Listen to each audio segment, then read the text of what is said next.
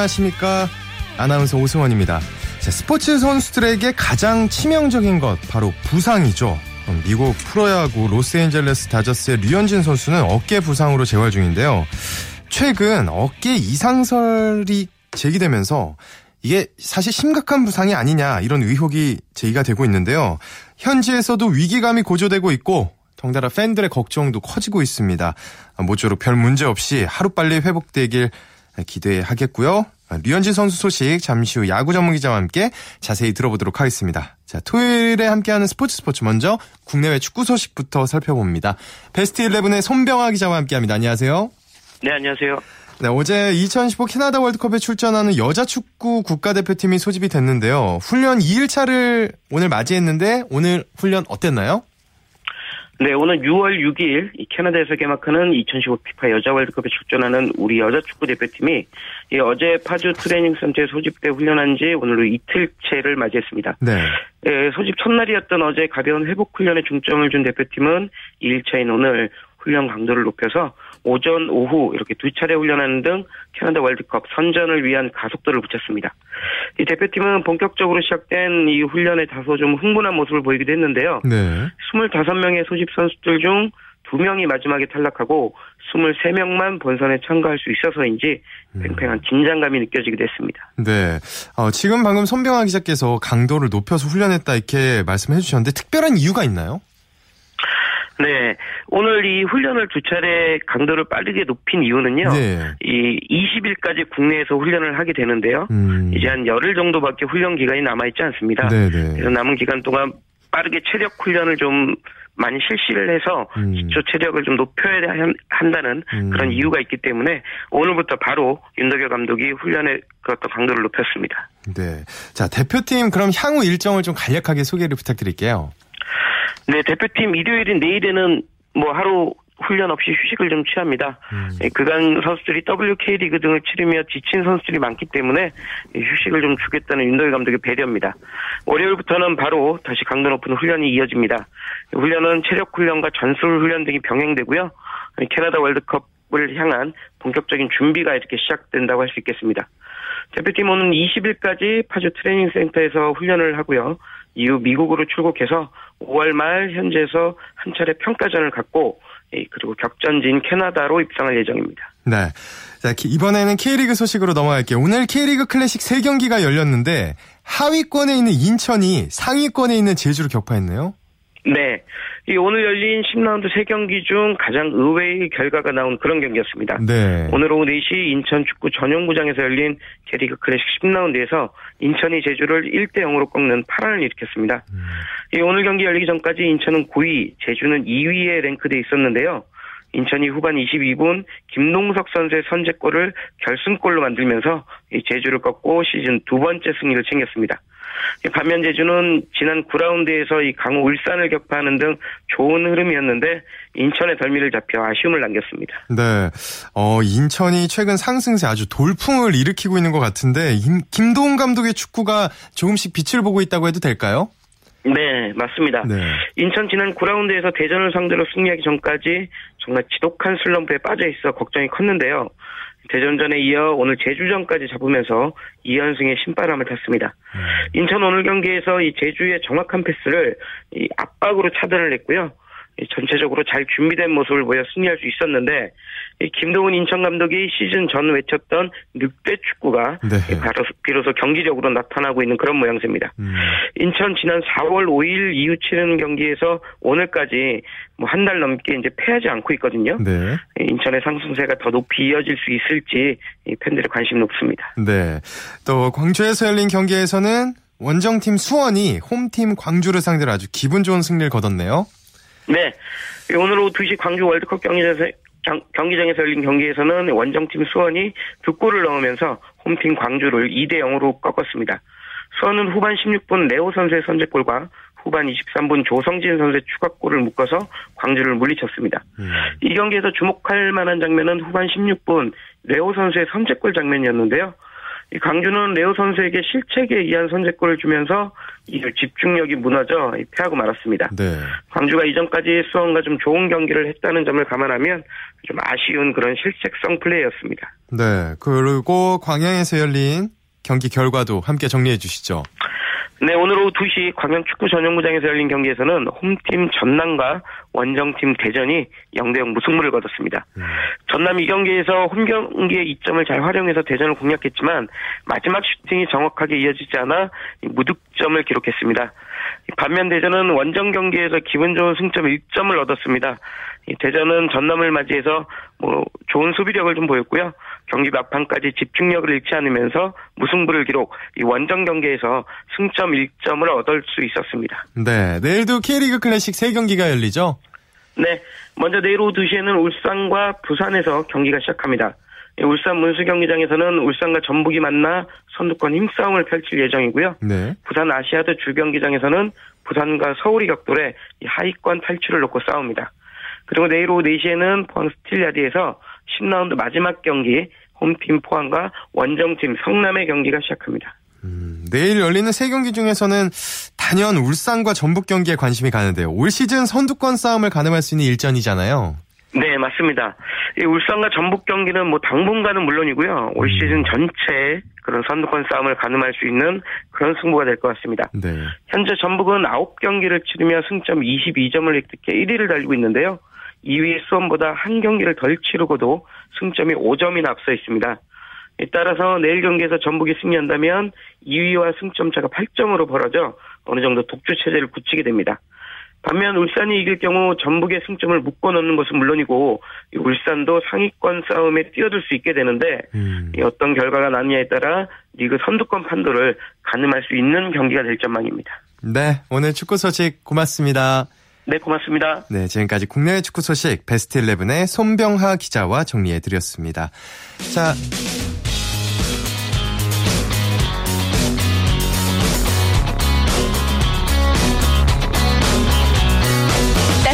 비판이 있습니다. 냉철한 분석이 있습니다. 스포츠 스포츠. 이어서 프로야구 열기를 느껴봅니다. 이데일리의 박은별 기자와 함께합니다. 안녕하세요. 네, 안녕하세요. 네, 삼성과 SK 1, 2위 팀답게 아주 어제에 이어서 오늘도 한국 시리즈 같아요. 명경기네요. 네, 오늘 정말 재미있는 수수전이 펼쳐졌는데요. 네. SK와 삼성은 방어율 1, 2위 팀이기도 하거든요. 뭐 오늘 자존심 싸움을 하듯이 그 명성에 걸맞게 정말 멋있는 투수전을 보여줬습니다. 양팀 감독들도 뭐 어제 오늘 경기를 보면서 칭찬이 자자한데 오늘 삼성 선발 윤성환 선수, SK 또 켈리 선수가 정말 멋진 피칭을 보여줬습니다. 네. 선수가 모두 볼넷이 없는 경기를 보여줬고요. 와. 특히 윤성환 선수는 5회까지 퍼펙트 피칭을 해줬어요. 와. 두 선수가 뭐 7, 8회까지 1점씩만을 주고받다가 켈리 선수가 8회 투아웃에서 김상수 네. 선수의 좀 내야안타를 내준 게 실점까지 연결되면서 오늘 그 점수가 두 팀의 승부를 갈랐습니다. 네, 오늘 어, 투수들의 활약은 알겠는데 그러면 다른 타자 쪽에서 수훈 선수라면 누굴 꼽을 수가 있을까요? 아무래도 이승엽 선수를 좀 얘기하고 싶은데요. 네. 오늘 삼성이 3점을 뽑았는데 그중 이승엽 선수가 2점을 만들어줬어요. 2회 첫 점수도 이승엽 선수의 희생플라이로 나왔고요. 2대1로 앞선 9회에도 어, 추가점을 내는 장타를 때려냈습니다. 음. 1점 차는 아무래도 좀 삼성 수수들에게도 부담이 될 수 있는 점수인데 그 한 점을 내주면서 삼성이 여유 있게 경기를 끝낼 수 있었습니다. 네, 마산구장에서 열린 NC와 롯데의 경기는 시즌 두 번째로 매진이 됐는데 경기 결과는 어떻게 됐나요? 네, NC가 오늘 6대 3으로 이겼습니다. 예. 선발 이태양 선수가 5.2이닝 1실점 호투를 보여줬고요. 뭐 타자들도 적극적으로 이태양 선수를 도와줬습니다. 음. 뭐 홈런 같은 건 없었는데 2회, 3회, 2루타 4개를 만들어내면서 어, 4점을 얻어줬습니다. NC가 좀 2연승을 달리면서 초반에는 그 하위권까지 떨어졌었는데 뭐 음. 순위도 5월에 바짝 끌어올려가지고 지금 현재 중위권에 올라 있습니다. 네, 어, 롯데는 요즘 좀 부진하고 있다고 봐도 될 것 같은데요. 특히 송승준 선수가 부상을 당했다는데 어디 부상을 당한 건가요? 네, 뭐 옆구리 근육이 찢어졌다고 하더라고요. 네. 송선주 선수가 토종 선발진의 한 축을 맡고 있었는데 음. 어, 좀 투구를 할 때 그쪽이 좀 지장에 있는 부위다 보니까는 좀 복귀도 늦어질 것 같습니다. 빨라도 3주라고 하고요. 또 늦으면은 한 달 이상이 걸리는 부위라고 하더라고요. 음. 이종원 롯데 감독은 그 마무리였던 김승혜 선수나 아니면 또 2군에서 좋은 모습을 보여주고 있는 구승민 선수를 좀 송선주 선수를 대신해서 선발로 기용을 하려고 준비를 하고 있다고 합니다. 네. 자, 그러면 박은별 기자가 보기에는 롯데 부진이 왜 이렇게 길어지는 걸까요? 아, 일단 롯데가 지금 5연패 중이에요. 네. 일단 그 장점을 많이 못 살리고 있다는 부분이 좀 음. 부진이 길어지는 이유 같은데 점수를 많이 못 내주고 있습니다. 예. 일단 롯데가 마운트보다는 방망이에 강점이 있는 팀이잖아요. 네. 두산을 예로 들면은 두산은 방망이가 터져주면서 계속 좋은 성적을 내고 있는데 음. 롯데는 반대로 4월까지는 평균 6점 정도 내주던 점수를 이제는 한 3.7점 정도 꼽아주고 있습니다. 음. 현재 롯데 마운드가 지금 3.7점 이상의 그 점수를 주고 있기 때문에 어떻게 보면 연패는 어쩔 수 없는 뭐 결과가 되고 있는 것 같아요. 네, 아 그러면 두산과 비교할 때 꾸준함의 차이라고도 말을 할 수가 있겠네요. 네, 네 그렇죠. 네, 그 KT 창단 첫 4연승을 거뒀는데요. 위닝 시리즈에 성공했죠? 네, 참 요즘 KT 대단합니다. 네. 유성근 하나 감독도 지금 KT가 예전에 KT가 아니다라고 말할 정도로 한 달 사이에 경기력이 꽤 좋아진 모습을 보여주고 있는데요. 오늘도 LG를 상대로 다시 역전에 성공하면서 LG전 위닝 시리즈를 예약했고요. 오늘 승리로 4연승을 달렸습니다. 음. 뭐 이제 내일 한 경기만 이기면 상단 첫 수입도 뭐 가능한 상황이 됐습니다. 네, 특히 또 KT의 4번 타자 김상현 선수 역전 투런포를 쏘아 올렸네요. 네, 김상현 선수가 오늘 8호 홈런을 뽑아냈어요. 근데 그 전까지는 자기가 홈런을 쳐도 팀이 진다고 어. 뭐 징크스 같다고 말하면서 좀 속상했었는데 오늘은 김상현 선수의 홈런포로 오늘 KT가 이겼습니다.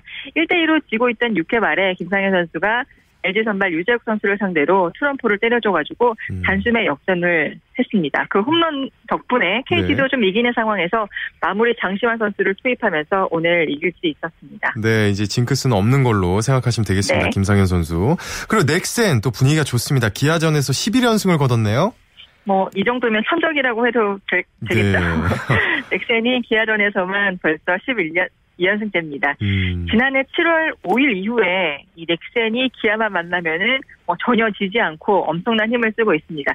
기아가 오늘 선발 서재영 선수를 초반에 일찍 교체하면서 승부수를 띄웠는데도 불구하고 뭐 흐름을 바꿔내지 못했습니다.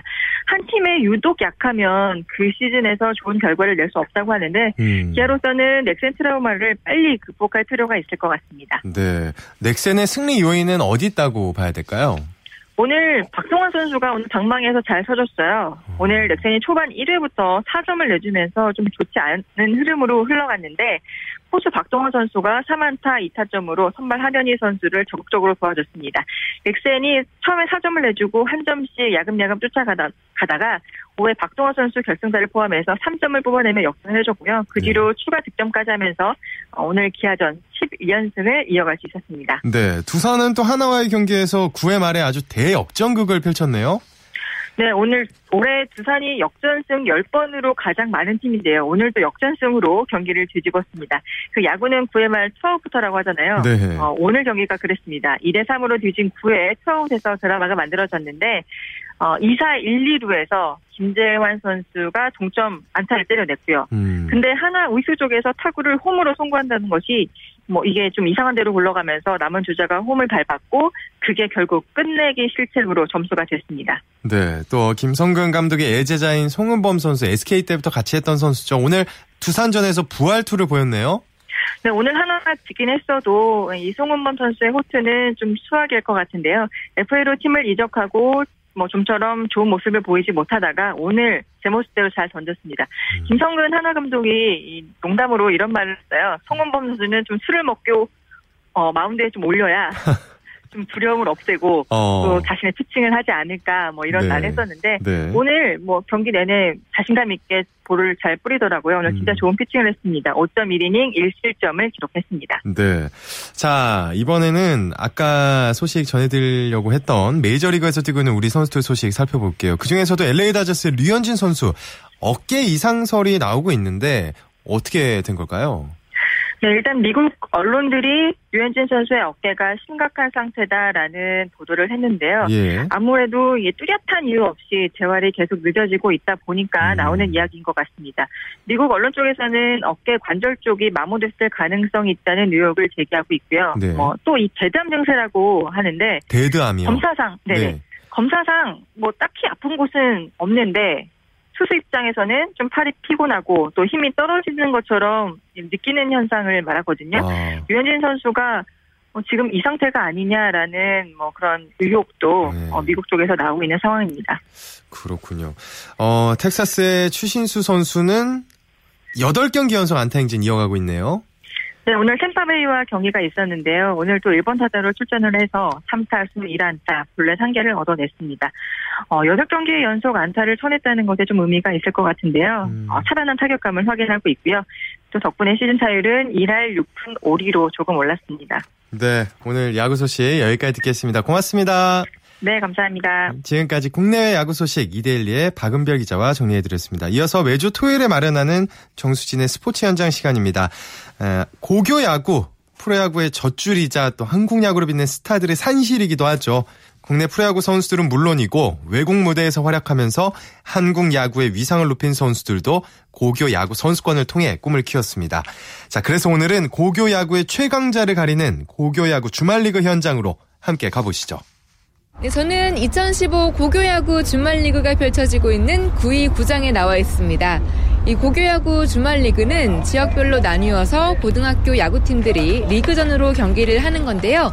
오늘 제가 함께 할 경기는 배재고등학교와 서울디자인고등학교의 맞대결입니다. 과연 그 승부가 어떻게 결정될지 먼저 양팀 감독과 코치의 각오부터 들어보시죠. 네, 안녕하세요. 저는 서울디자인고등학교 야구 감독 최정기입니다. 서울디자인고등학교는 2013년도에 야구가 창단이 됐습니다. 그래서 이제 올해 시즌은 두 번째 시즌에 이제 나오고 출전하고 있고 약한 팀이지만은 아주 선수들이 밝게 자발적으로 열심히 하는 그런 팀입니다. 우리 야구팀의 가장 강점은 뭐라고 할 수 있을까요? 현재는 기량면은 많이 떨어지지만은 단합이죠. 단결이 잘 돼 있고 스스로 알아서 하는 또 그리고 공부하면서 운동하는 팀입니다. 전년도에는 전패를 했고 현재까지는 전패를 하고 있는데 1승 하는 것이 첫 번째 목표입니다. 하여튼 뭐 최선을 다하겠습니다. 어, 저는 배지고등학교 코치 김상현이라고 합니다. 어, 저희 배지고등학교 야구부는요. 장점이라고 생각하면 조직력이라고 뽑고 있거든요. 정말 하나의 스타가 아닌 똘똘 뭉쳐서 그 가장 큰 스타가 되는 팀이라고 생각하고 있습니다. 그 하나가 스타가 된다면 정말 팀도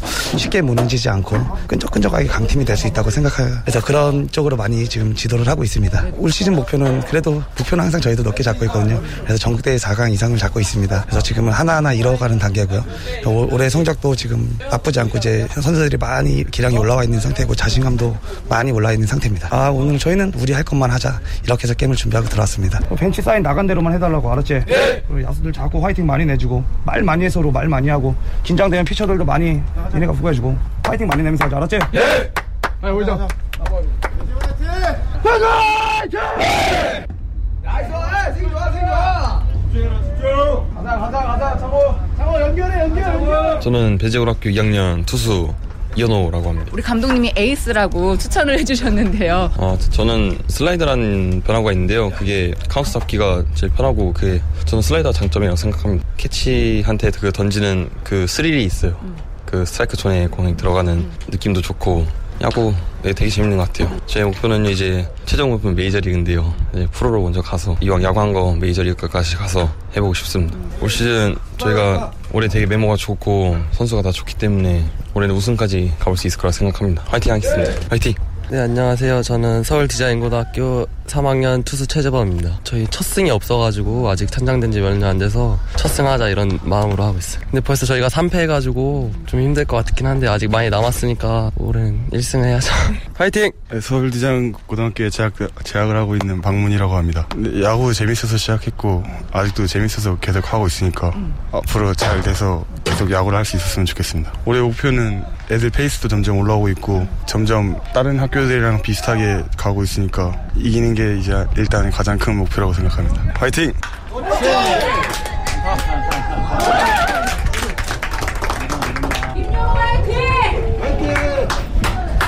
열심히 이기는 마음으로 왔습니다. 네. 우리 부모님들이 힘을 모아서 응원해 주시면 우리 선수들이 잘 할 수 있겠죠. 그럼요. 어, 우리 배제고는 일신 단결해가지고 거제도에서부터 전지훈련 열심히 치렀기 때문에 네. 좋은 결과가 있을 거라고 생각합니다. 지금 주말 리그를 두 경기를 치러본 결과 굉장히 뭐 전년도보다도 훨씬 더 그 전력 면에서 향상이 됐고 또 우리 학생들도 그렇게 믿고 있습니다. 네. 아마 우승을 할 거라고 뭐 감히 장담을 드립니다. 배제고 학생들 정말 열심히 해서 전승은 아니더라도 꼭 본선 진출해서 할 수 있는 데까지 가겠습니다. 화이팅! 또 주말인데 우리 선수들 응원하는 마음으로 오신 거죠? 네네. 네. 그동안 갈고 닦은 기량은 최선의 기량을 다해서 오늘 좋은 결과로 이기길 바라는 마음이었습니다. 작년에 비해서 우리 아이들이 기량이 많이 좋아졌고 어, 부족했던 수비나 또 투수도 정말 열심히 해서 이번에는 정말 희망적입니다. 저희들이. 이 모든 아이들이 프로에 진출하는 게 다 꿈입니다. 열심히 하는 만큼 아마 꿈을 이룰 거라고 믿습니다.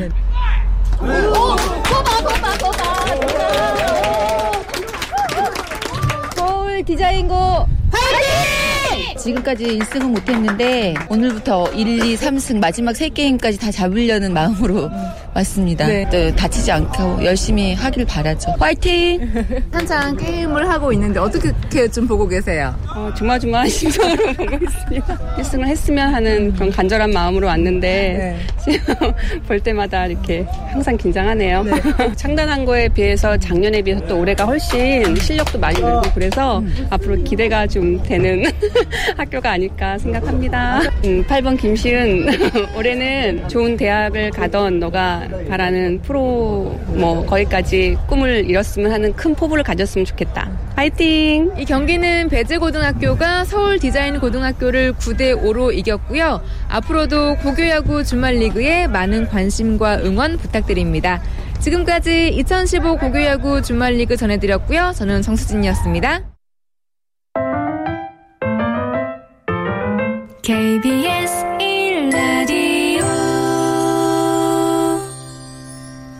한 주간의 해외 스포츠 소식 정리합니다. 월드 스포츠. 오늘은 엑스포츠 뉴스의 이은경 기자와 함께 합니다. 안녕하세요. 네, 안녕하세요. 네, NBA에서 시카고 불스가 아주 극적인 역전승을 거뒀네요. 네, 바로 오늘 경기였고요. 네. 시카고 불스가 NBA 플레이오프 2라운드에서요. 클리블랜드 캐벌리어스를 99대 96으로 이기고 시리즈 2승 1패를 기록을 하게 됐습니다. 오늘 경기 하이라이트가요. 바로 이 종료 3초 전에 터진 시카고 불스 데릭 로즈의 결승 3점포였는데요. 네. 아, 수비를 달고 정말 이 종료 3초 전에 과감하게 던진 슛이 들어가면서 극적으로 이 시카고가 역전승을 거뒀습니다. 네. 로즈가 3쿼터에만 야투율 100%로 10점을 몰아 넣었고요. 4쿼터에는 또 14점을 넣었습니다. 역전의 1등 공신이었고요.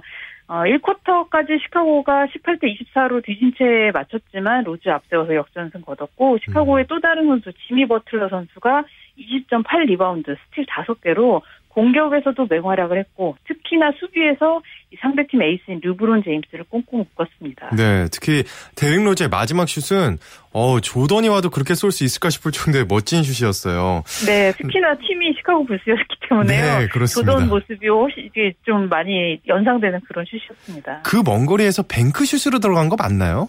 네. 아, 그렇죠. 예, 대단한 네. 슛이었죠. 네. 네. 자, 두 번째 소식입니다. 메이저리그, 아, 메이저 대회에서 우승했던 필 미켈슨. 플레이어스 챔피언십에서 컷오프를 당했네요.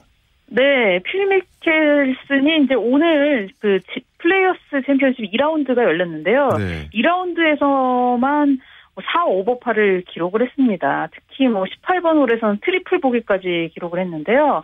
2라운드 5 오버파, 아, 뭐, 2라운드까지 어, 중간 합계 5 오버파를 기록하면서 컷 탈락을 하는 뭐 어떻게 보면 좀 망신인데요. 네. 사실 미켈슨이 이 대회 징크스가 있습니다. 이그 음. 플레이어스 챔피언십이 제 5의 메이저 대회다 이렇게 불릴 정도로 그 상금이 굉장히 많은 대회인데 그렇죠. 오늘 컷 오프를 포함해서 3년 연속 컷 오프 되는 좀 예, 불명예 기록을 남기게 됐습니다. 네.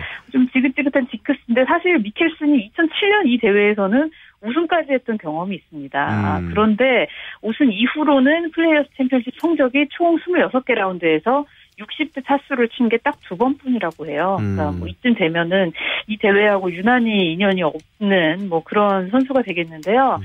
아, 한편 대회 2라운드 성적으로 보면 케빈 나 선수가 중간 합계 8언더파로 제리 켈리와 공동 선두로 나섰고요.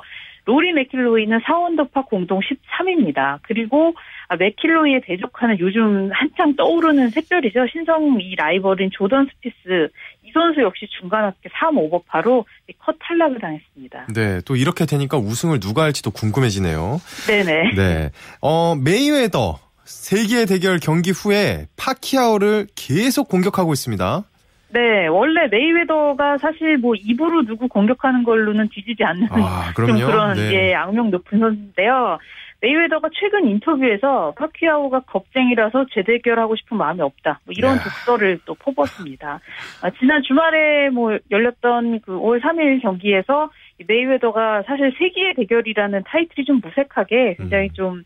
좀 재미없는 경기 끝에 그랬죠. 판정승을 거뒀죠. 네. 아, 그런데 메이웨더가 이제 또 다른 인터뷰에서는 파키아오의 부상 변명에 속지 말아야 된다. 뭐 이렇게 비꼬는 말도 했는데요. 음. 사실 파키아오가 경기 후에 어깨 부상을 감췄던 게 드러났고 최근에 수술까지 받았는데 어, 이것 때문에 팬들이 뭐 부상을 숨겼다 이런 비난도 받았고 파키아오 선수 지금 소송까지 당한 상태입니다. 그러니까요. 예, 두 선수 모두 30대 후반 나이에 은퇴가 가까운 선수들인데 과연 남은 시간 동안 재대결이 또 한 번 성사가 될지 아니면 그냥 여기서 음. 이제 끝날지 뭐 이런 것도 지금 계속 핫이슈로 이어지고 있습니다. 네.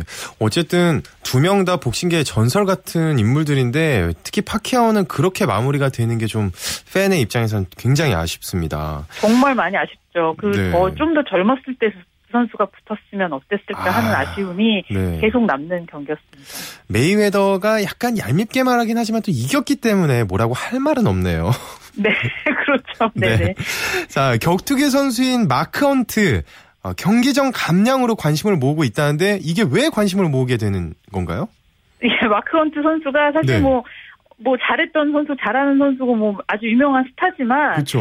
이 선수가 사실 이제 몸무게로 가면은 좀 뭐 이래저래 좀 화제가 많이 된 선수입니다. 왜냐하면 음. 헤비급 파이터들 중에서도 경기 앞두고 몸무게가 워낙 평소에 많이 나가기 때문에 감량을 해야 되는 정말 몇 안 되는 선수거든요. 막선 아, 선수가요. 네.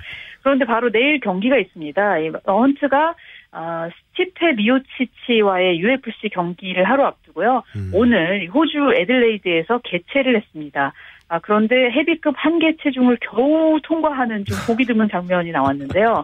한계 체중이 예, 미국식으로 하면 265파운드, 그리고 오차 허용 범위가 1파운드가 있기 때문에 네. 256파운드까지만 겨우 통과가 가능하다고 해요. 어. 그런데 헌트가 오늘 바로 딱 그, 아, 265파운드까지만 통과 가능한데, 네. 딱그 260, 6파운드 그 한계 체중으로 겨우겨우 통과했습니다. 아이고. 이게 한국식으로 다시 좀 킬로그램으로 바꿔드리면 120.66kg이거든요. 네. 그러니까 120.66으로 정말 턱걸이로 통과를 했는데 음. 헌트 선수가 이번 경기를 앞두고 이제 자신의 아주 거대한 체형에 맞게 운동복을 리폼해서 입은 거를 이 모습을 자신의 SNS 공개를 하기도 했거든요. 네. 그래서 또 더 재미있는 건 이 선수 개최가 끝나자마자 한 그 소감 한마디가 바로 네. 아, 너무 배고프다라는 아. 것이었다고 합니다. 어, 네. 어, 또 한편 상대 선수 이 선수하고 내일 붙는 미오치치 선수는 110.2kg으로 개체를 아주 가뿐하게 통과를 해서 좀 보기 드문 개체에서 재미있는 장면이 나왔습니다. 그러네요.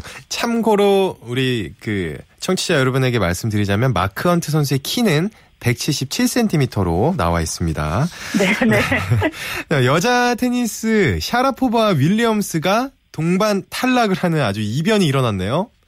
네, 지금 열리고 있는 이제 여자 테니스 마드리드 오픈 경기인데요. 네. 오늘 준결승이 있었습니다. 근데 준결승에 모두 이제 양쪽 한편 쪽에 한쪽에는 세리나 윌리엄스가 있었고 또 다른 경기 반대편에는 세린 아니 저 마리아 샤라포바가 있었기 때문에 음. 아마도 결승에 윌리엄스와 샤라포바가 붙을 것이다 이런 어. 기대감이 굉장히 컸었거든요. 네. 그런데 이변이 일어나서 아, 세레나 윌리엄스 선수가 페트라 크비토바에게 0대 2로 완패했고요. 네. 또 마리아 샤라포바는 스베틀라나 쿠즈네초바에게 역시 0대 2로 또 무릎을 꿇었습니다. 음. 어, 그 윌리엄스 선수 같은 경우 전날 열린 그 8강전에서는 수아레스 나바로를 상대로 11개 서브에이스를 기록하면서 경기 내용 굉장히 좋았는데 네. 준결승 오늘 경기에서는 서브에이스 6개 어, 6개 서브 득점에 그쳤습니다. 그래서 음. 경기 후에 어, 세리나 윌리엄스의 인터뷰 내용이 오늘 나는 세리나가 아니었다 이런 아. 말을 했다고 하는데요. 그 정도로 뭔가 좀 이변의 경기를 했고 음. 아, 좀그 빅매치 결승전을 기대했던 팬들은 사실 살짝 좀 아쉬움도 남는 그런 준결승이 됐습니다. 네. 어, 로마 공항에 화재가 발생해서 테니스 선수들이 일정을 변경했다는데 이게 무슨 일인가요? 네, 지금 이탈리아 로마 그 피우미치노 공항에 네. 그 현지 시간으로 지난 7일에 이제 그 일부 청사에 불이 나서요. 공항도 폐쇄됐고 공항하고 연결되는 철도와 이제 고속도로까지 다 차단, 차단이 됐다고 합니다. 근데 그 이탈리아 로마에서 9일부터 이 남녀 프로 테니스 BNL 이탈리아 대회가 시작이 되는데요. 이 테니스에서는 메이저 대회 이 지금 5월 중순부터 프랑스 오픈이 이제 시작이 하는 시작을 하는데 그 프랑스 오픈 직전에 열리는 역시 이 그 클레이 코트의 다른 좀 큰 규모의 대회에 대부분의 톱 랭커들이 다 참가를 하기 때문에 이번 대회도 굉장히 규모가 큰 대회입니다. 네. 아 근데 여기에 이제 톱 랭커들은 좀 후반부에 참가를 하지만 이 랭킹이 낮은 선수들은 빨리 이 오늘부터 빨리 가서 뛰어 그 훈련을 해야 음. 되는데 네. 공항이 막혀서 가지 못하는 그 경우가 속출하고 있다고 합니다. 호주의 뭐 코키나키스 선수 뭐 대회 포기하고 프랑스로 갔고요. 어, 또 역시 호주의 더크워스 선수도 행선지를 결국 로마에서 이제 프랑스로 바꿨다고 하고 아, 리키지 선수 독일의 리키지 뭐 우크라이나의 스비톨리나 독일의 뭐 게르게스 이런 선수들은 로마까지 내가 너무 너무 힘들게 왔다 이런 뭐 어떤 여 정을 SNS에 호소하는 그런 해프닝도 있었습니다. 음, 거의 뭐 100위권 안에 드는 아주 실력 있는 선수들인데 굉장히 안타깝네요. 네네. 네, 브라질 월드컵이 끝난 지 10달이나 지났는데 이제야 경기장 이제야 경기장이 완공됐다면서요. 네, 이게 어떻게 보면 굉장히 황당한 소식인데요. 네. 예, BBC 영국의 BBC가 이제 지난 4일에 브라질 월드컵의 경기장이 이제서야 모두 완성이 됐다. 네. 어, 대회가 끝난 지 하지만 벌써 10개월이 지났다. 이런 보도를 했는데요. 사실 작년 브라질 월드컵을 잠깐 이 돌이켜서 생각을 해보면 이 경기장이 약간 미완성인 상태로 뭔가 일부분에 뚝딱뚝딱 공사를 하고 있는 상태에서 이 경기를 했던 장면들이 사실 기억나는 팬들이 아마 계실 겁니다. 그래서 바로 그 경기장이 상파울루의 이타케라우 스타디움 그리고 쿠리치바의 아레나 다 바이사바 경기장이라고 하는데요. 네. 뭐 결국은 뭐 10개월이 지나서야 완성이 됐는데 이 이유는 브라질 정부가 월드컵 경기장 건설 비용으로 아, 한국 돈으로 약 3조 원 정도를 쏟아 부었는데 아, 음. 여기에 대해서 이제 돈을 너무 많이 쓴다 이렇게 음. 시민들이 아주 거세게 저항을 했고 뭐 데모라든가 뭐 여러 가지 방법으로 저항을 하다 보니 결국은 이렇게 여러 가지 걸림돌 때문에 공사가 지연이 됐는데요. 네. 어한 뭐 완공된 상태였던 경기장도 뭐 문제가 없는 게 아니라 코린치아스 경기장 같은 경우는 월드컵 이후에 그 해당 지역의 축구 클럽이 그 새 경기장에 들어가면은 입장권이 오르기 때문에 들어가지 않겠다. 우리는 옛날 경기장 쓰겠다. 이렇게 해서 네네. 네. 결국은 지금 경기장 빈 상태에서 경매에 붙여진 상태라고 합니다. 아. 과연 내년 올림픽은 리우데자네이루에서 좀 잘 이루어질 수 있을지 좀 어, 여러 세계에서 많이 걱정을 하고 있는 상태입니다. 네, 아 정말 뭐 여러모로 걱정이 많이 되네요. 네, 오늘 소식 여기까지 듣겠습니다. 고맙습니다. 네, 감사합니다. 지금까지 월드 스포츠 엑스포츠 뉴스의 이은경 기자와 함께했습니다. 쳤다 하면 홈런이고 슛 골이고 각본 없는 한편의 드라마. 그것이 바로 그것이 바로 손에 잡힌 우승 트로피. 목에 걸린 그 배달 너와 내가 하나 되는. 그것이 바로 그것이 바로 그것이 바로 꿈꾸던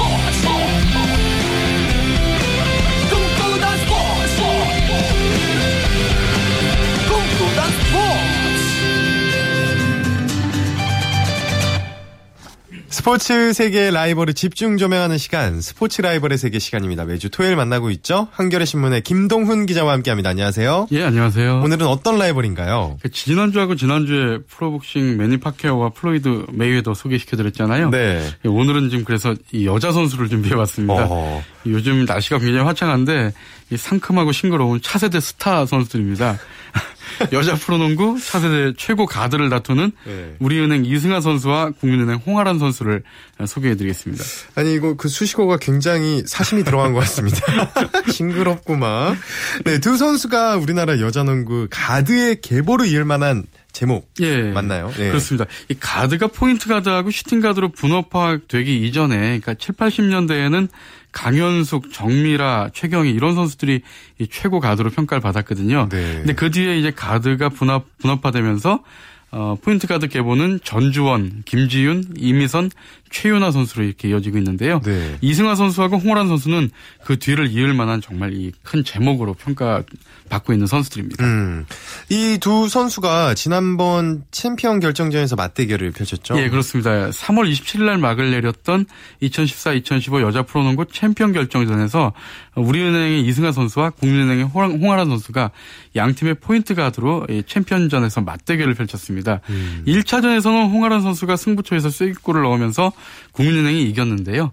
하지만 우리은행이 2, 3, 4차전을 내리 이기면서 3년 연속 통합 우승을 달성했고요. 그 중심에 바로 이 포인트 가드 이승하 선수가 있었습니다. 네. 근데 두 선수가 동갑이라면서요? 예, 그렇습니다. 만 23살 동갑내기고요. 어. 생일도 한 달여 차이밖에 나지 않습니다. 이승환 선수가 92년 5월 25일 생이고요. 인천 출신입니다.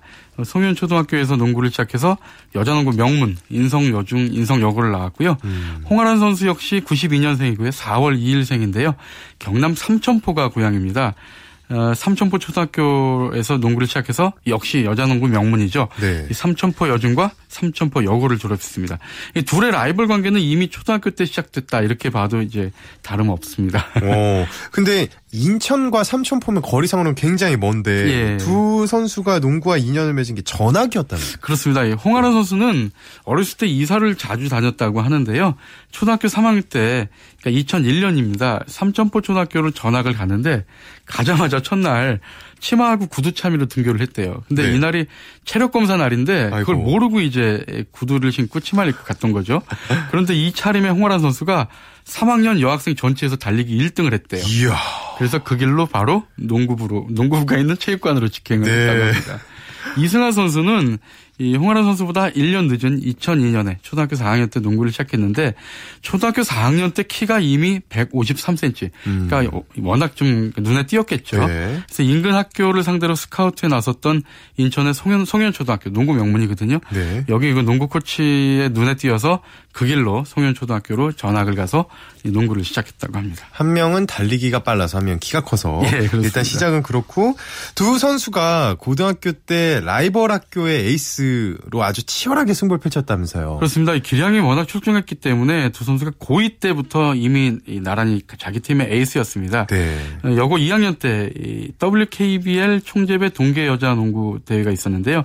여기서 결승에서 만났어요. 그래서 이승환 선수가 이끌던 어, 인성 여고가 홍아란 선수의 삼천포 여고를 56대 47로 꺾고 우승을 차지했고요. 음. 인성여고 2학년 이승하 선수는 가드부터 센터까지 모두 우와. 소화하는 이 올라운드 활약으로 MVP까지 거머쥐었습니다. 인천의 에이스 대 삼천포 에이스. 아우, 이 경기 정말 흥미진진했겠는데요. 네, 그렇습니다. 결승전에서 두 선수가 매치업을 이뤘는데 이승아 선수가 14득점에 15, 15리바운드, 6개 어시스트.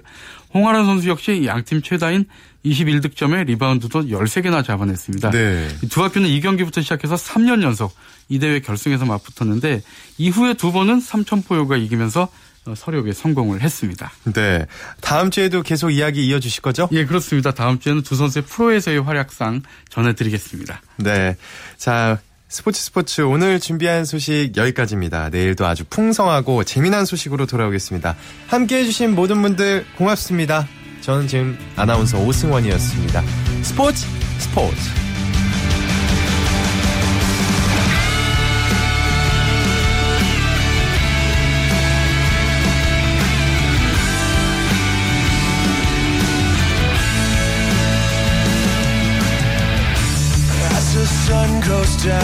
Front of me. Reminds me